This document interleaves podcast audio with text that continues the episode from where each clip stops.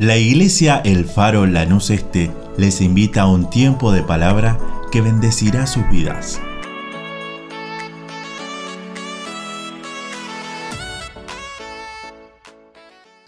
Eh, ahora en este momento quería compartirles eh, una palabra y se encuentra en el libro de Filipenses 3, versículo 18 y 19. Dice, porque por ahí andan muchos de los cuales os dije muchas veces, y aún ahora lo digo llorando, que son enemigos de la cruz de Cristo, el fin de los cuales será perdición, cuyo Dios es el vientre y cuya gloria es su vergüenza, que solo piensan en lo terrenal. Y el título que le puse a esta palabra es Enemigos de la cruz de Cristo. Y hay una realidad en el hombre, en todos nosotros, en el hombre natural, desde que nacemos. No sabemos por, por la palabra, ¿no? Que Adán iba a pecar o no, y el pecado se viene trasladando en nuestras naturalezas. Todos hemos nacido en pecado, bajo pecado. Y nuestra naturaleza pecadora nos vuelve siempre enemigos de Dios y de esa cruz de Cristo. ¿no? Porque Jesús vino, murió en esa cruz para darnos salvación y vida eterna.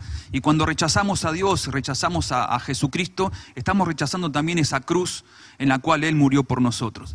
Entonces nos volvemos en enemigos de la cruz de Cristo. Y aquí Pablo le habla a la iglesia en Filipenses, predicándoles este evangelio, esta verdad, que Dios se hizo hombre, ¿no? que Dios estuvo entre nosotros, pero también murió en esa cruz, era necesario, padeció por nuestros pecados, ¿no? Y ahí está la salvación, ese Jesús es el camino, la verdad y la vida, no hay otra verdad. Pero muchos en ese tiempo que Pablo predicaba, cuando estaba fundando las iglesias, allí en la antigüedad rechazaban este evangelio, rechazaban esta gracia, rechazaban este mensaje. Y Pablo dice, lo tengo que decir llorando, que hay muchos que son enemigos de la cruz de Cristo. No, y dice Pablo, lo único que les importa es su vientre, dice su, su Dios es su vientre, su gloria, su vergüenza, que solo piensan en lo terrenal. ¿no? Y su camino, dice, es perdición. Y era triste lo que Pablo veía, que Dios se había manifestado, Dios estuvo entre nosotros, Dios hizo hombre, Cristo murió como hombre y como Dios por nuestros pecados. Esa cruz es el medio de salvación y redención para toda la humanidad, pero muchos rechazan esa verdad y se vuelven en enemigos de Dios y también de esa cruz de Cristo, y Pablo lo decía. Y el hombre es, es así, por naturaleza somos pecadores, somos rebeldes y siempre rechazamos lo que es Dios, ¿no? Y también esa cruz de Cristo. En Primera de Corintios 1.18 también habla Pablo y dice, porque la palabra de la cruz es locura a los que se pierden, pero a los que se salvan, esto es a nosotros, es poder de Dios. Es triste ver, ¿no?, que el mundo, teniendo este gran mensaje, Dios ya vino hace dos mil años, ¿no? Vivimos en el año 2021 después de Cristo. Cristo ya, el Hijo de Dios, murió en esa cruz, no, de tal manera amó Dios al mundo que ha dado su Hijo para que Él no se pierda, nadie se pierda, mas todos tengan vida eterna, dice la palabra. Pero es triste, ¿no? Que para muchos este mensaje, esta obra de Dios, es una locura y no la pueden creer. Aún la misma Biblia y todo lo referido a Dios, a mucha gente le parece una locura, no entra en su razonamiento. ¿Cómo puede ser que Dios se hizo hombre? ¿Cómo puede ser que Dios murió en una cruz? ¿Cómo puede ser que ese era el Hijo de Dios? ¿Cómo puede ser? No creo que resucitó. ¿Cómo puede ser que, que a través de esta persona hay salvación? Les parece una locura. Pero los que hemos creído, ¿no? Este mensaje, los que hemos aceptado a Jesús y hemos experimentado por fe, ¿no? y a través del Espíritu Santo esta salvación, este perdón de pecados, esta gracia, y Dios cambió nuestras vidas, esta cruz para nosotros es poder de Dios. Pero lamentablemente para muchos todavía la cruz de Cristo sigue siendo una locura. Para muchos en este tiempo también es tristemente la cruz de, son enemigos de la cruz de Cristo. No, y Pablo aún lloraba por esto. Dice, digo esto con lágrimas, que hay muchos todavía que son enemigos de la cruz de Cristo. Y hay muchos que todavía se pierden, ¿no? Y le parece una locura este evangelio y esta cruz. Pero para nosotros la cruz de Cristo es salvación. Para nosotros la cruz de Cristo es vida. Para nosotros la cruz de Cristo es poder de Dios. Demos gloria a Dios y gracias a Jesucristo, ¿no? que a través de, de, de, su palabra y de su Espíritu Santo un día abrió nuestros ojos y pudimos entender esta verdad y la pudimos creer.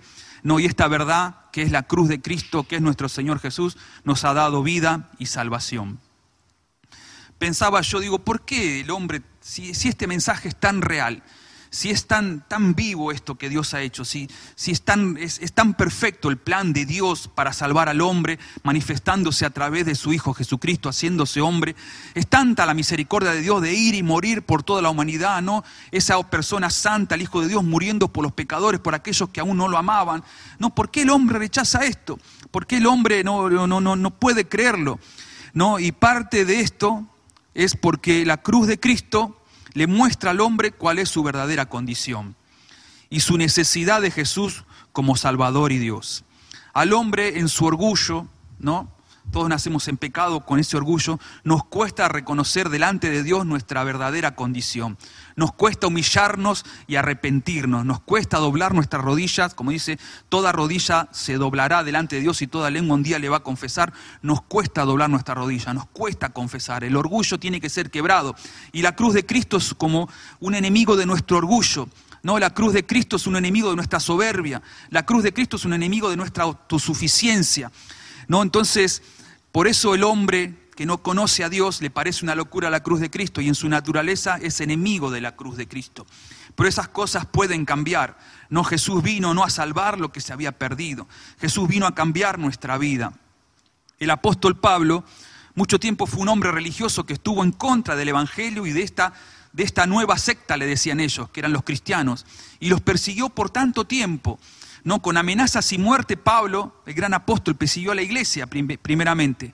Pero Dios se le apareció, ¿no? Jesucristo, y habló personalmente con él. Ahí Pablo tuvo una visión donde cayó postrado y Dios le dijo, ¿por qué me persigues, Pablo? ¿Por qué me persigues?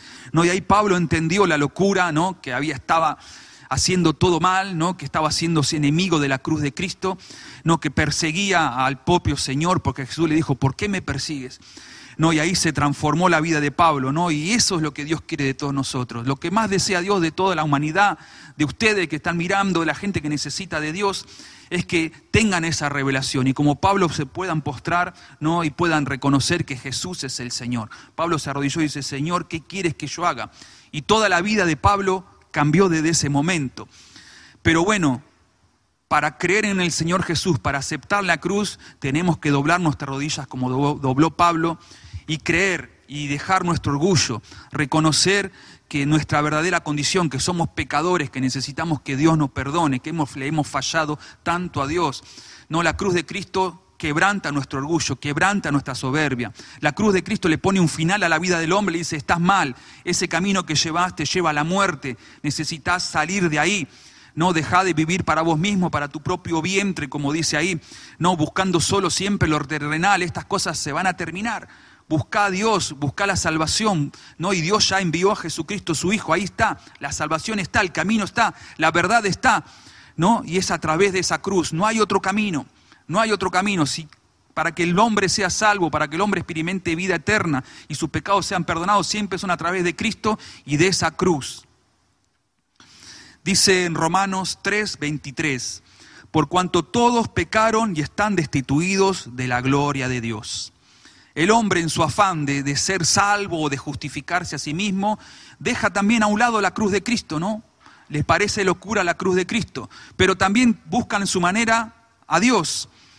Hay en el mundo más de cuatro mil religiones, todos están buscando de alguna manera a Dios, a través de rituales, de sacrificios propios, de esfuerzo, de costumbres milenarias, todos buscan la manera de acercarse y de llegar a Dios de alguna manera no hacer buenas obras, hacer caridad, no ser lo más bueno posible, pero no alcanza. La realidad que no hay religión que nos pueda acercar a Dios, no hay esfuerzo humano que pueda acercarnos a Dios. Es en vano, ¿por qué? Porque todos hemos pecado, eso es lo que tenemos que reconocer, que todos hemos pecado. La humanidad, el hombre tiene que reconocer eso, que todos hemos pecado y estamos destituidos de la gloria de Dios. Dios es muy alto, Dios está, es muy santo.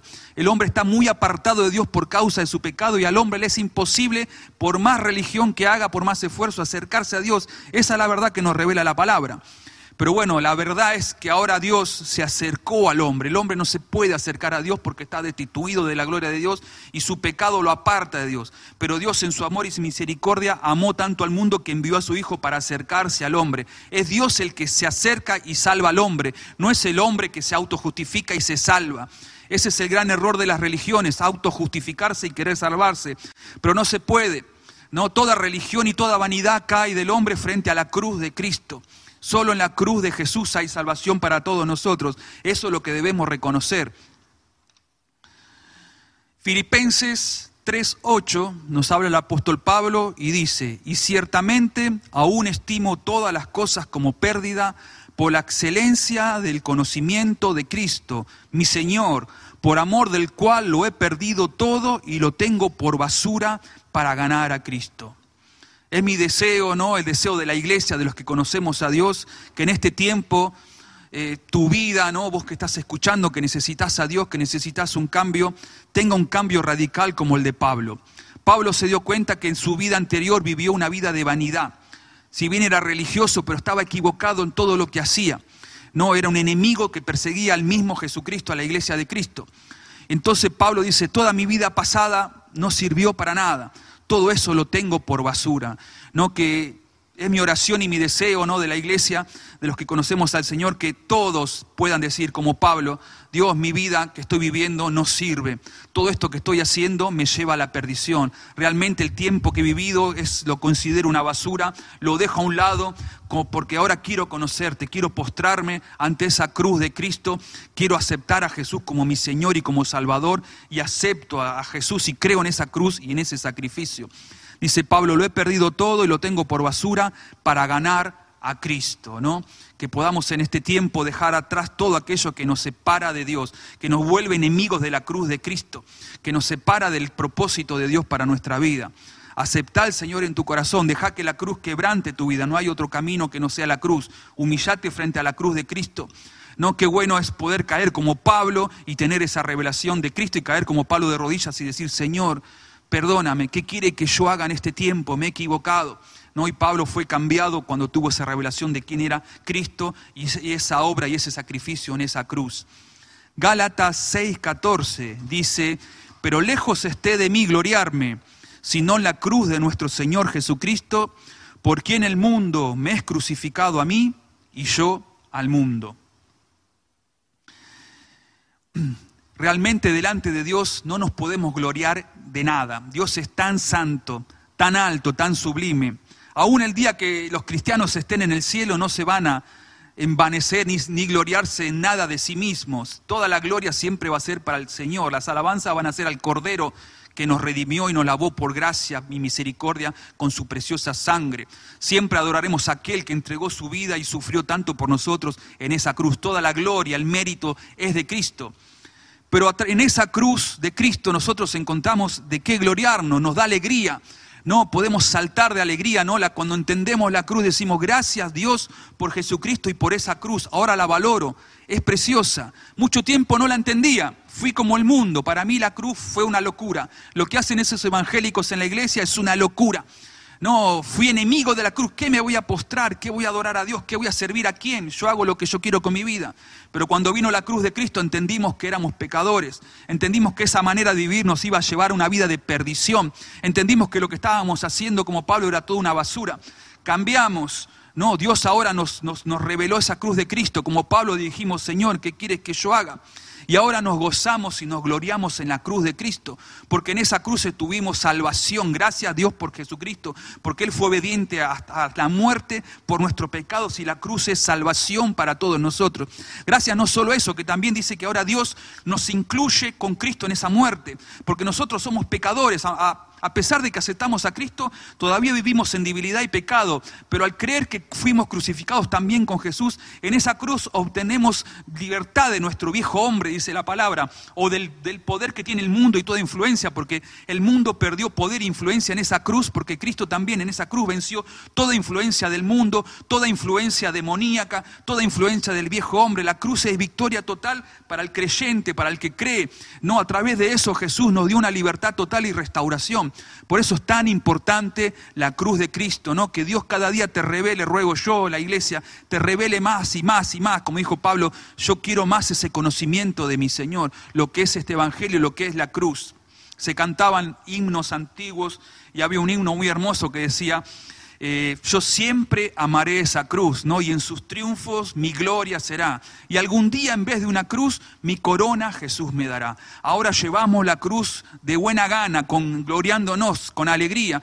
Nos negamos a nosotros mismos, dejamos que la cruz siempre gane, porque eso es victoria y eso es libertad para nuestra vida. En otro pasaje habla Pablo y dice, proclamando a Cristo y crucificado. Y dice, así que hermanos, cuando fui a vosotros para anunciaros el testimonio de Dios, no fui con excelencia de palabras o de sabiduría, pues me propuse no saber entre vosotros cosa alguna, sino a Jesucristo y a este crucificado. Yo te animo, si sos creyente, hijo de Dios, en este tiempo a predicar esta verdad de Cristo y a este crucificado. Pablo no pensó grandes mensajes ni mucha elocuencia, no armó un gran sermón. Él sabía que acá estaba la esencia del gran poder, predicar de Cristo y este crucificado. Y que el mundo lo pueda ver y lo pueda entender. Que el mundo deje de ser enemigo de la cruz de Cristo y caiga, caiga postrado a la cruz de Cristo. Que el mundo deje de pensar que la cruz es una locura y entienda que la cruz es poder y salvación para su vida. Por eso es este deseo de la iglesia, de todos nosotros, que podamos estar firmes en este tiempo. Saben que es un tiempo difícil. Como dije, para el hombre natural esto, esto es una locura y el mundo no lo entiende y también es enemigo de la cruz de Cristo. Hay mucha enemistad contra el Evangelio, contra la, sana doctrina. Estamos viviendo tiempos muy difíciles, de muchas mentiras, de mucho engaño. Que Dios nos guarde en este tiempo, nuestra oración como iglesia, que Dios guarde tu vida, que guarde tu mente, que te sea revelada la palabra de Dios y que tomes esta cruz de Cristo, no que creas en ella, no que aceptes a Jesús como Salvador y Señor de tu vida. Pablo no quiso predicar otra cosa que no sea esto, que podamos nosotros que conocemos al Señor predicar en este tiempo a Cristo y a este crucificado, porque esto es poder y salvación de Dios. Quiero hacer una pequeña oración por, tu vida que estás escuchando en este tiempo. Yo no sé cómo está tu corazón, cómo está tu vida. Capaz que estás como Pablo, enojado, persiguiendo a la iglesia, enemigo de Dios. Es tiempo de que te arrepientas, es tiempo de que te humilles delante de Dios.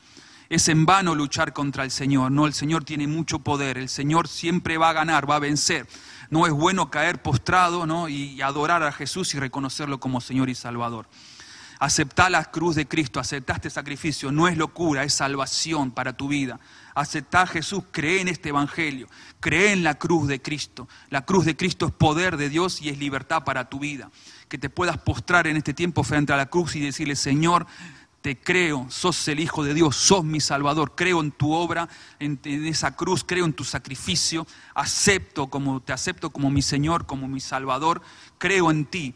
No, haz de mi vida tu siervo, llévame a una iglesia, cámbiame, déjame, quiero dejar de vivir esta vida que es todo basura, que no sirve, y seguir viviendo para el conocimiento más de este Señor y Salvador.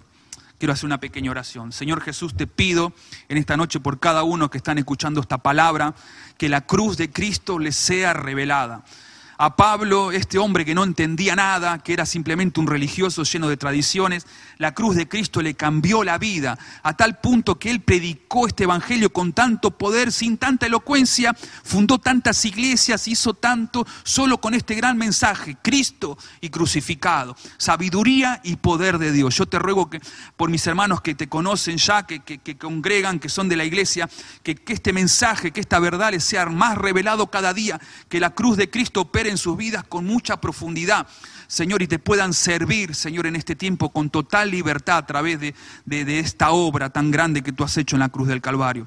Y te ruego por aquellos, Señor, que todavía están en rebeldía, que todavía le parece una locura la cruz de Cristo, que les parece una locura el Evangelio. Señor, que sean transformados en este tiempo, que puedan doblar sus rodillas, como le pasó a Pablo, tengan una revelación. Yo te ruego, Jesús, revélate a muchos más en este tiempo como te revelaste a Pablo. Muchos más tengan visiones de Jesucristo. Señor, revélate a muchos más. Levanta siervos en este tiempo como levantaste en aquel tiempo a Pablo. Y revélate a ellos, Señor, que sus ojos sean abiertos y te puedan ver a ti, el Salvador, aquel Cristo que murió y resucitó en esa cruz. Te damos gracias por tu palabra, Señor. Bendice, Señor, a tu iglesia. En el nombre de Jesús te damos gloria, Señor, y alabanza. Amén. Deseamos que esta palabra fortalezca su relación con Dios. Como familia de fe, les invitamos a seguir creciendo juntos. Nos encontramos en Instagram, Facebook y YouTube El Faro Lanús Este o por WhatsApp al 11 30 73 50 63. El Faro, una iglesia de fe, acción, reproducción y objetivos.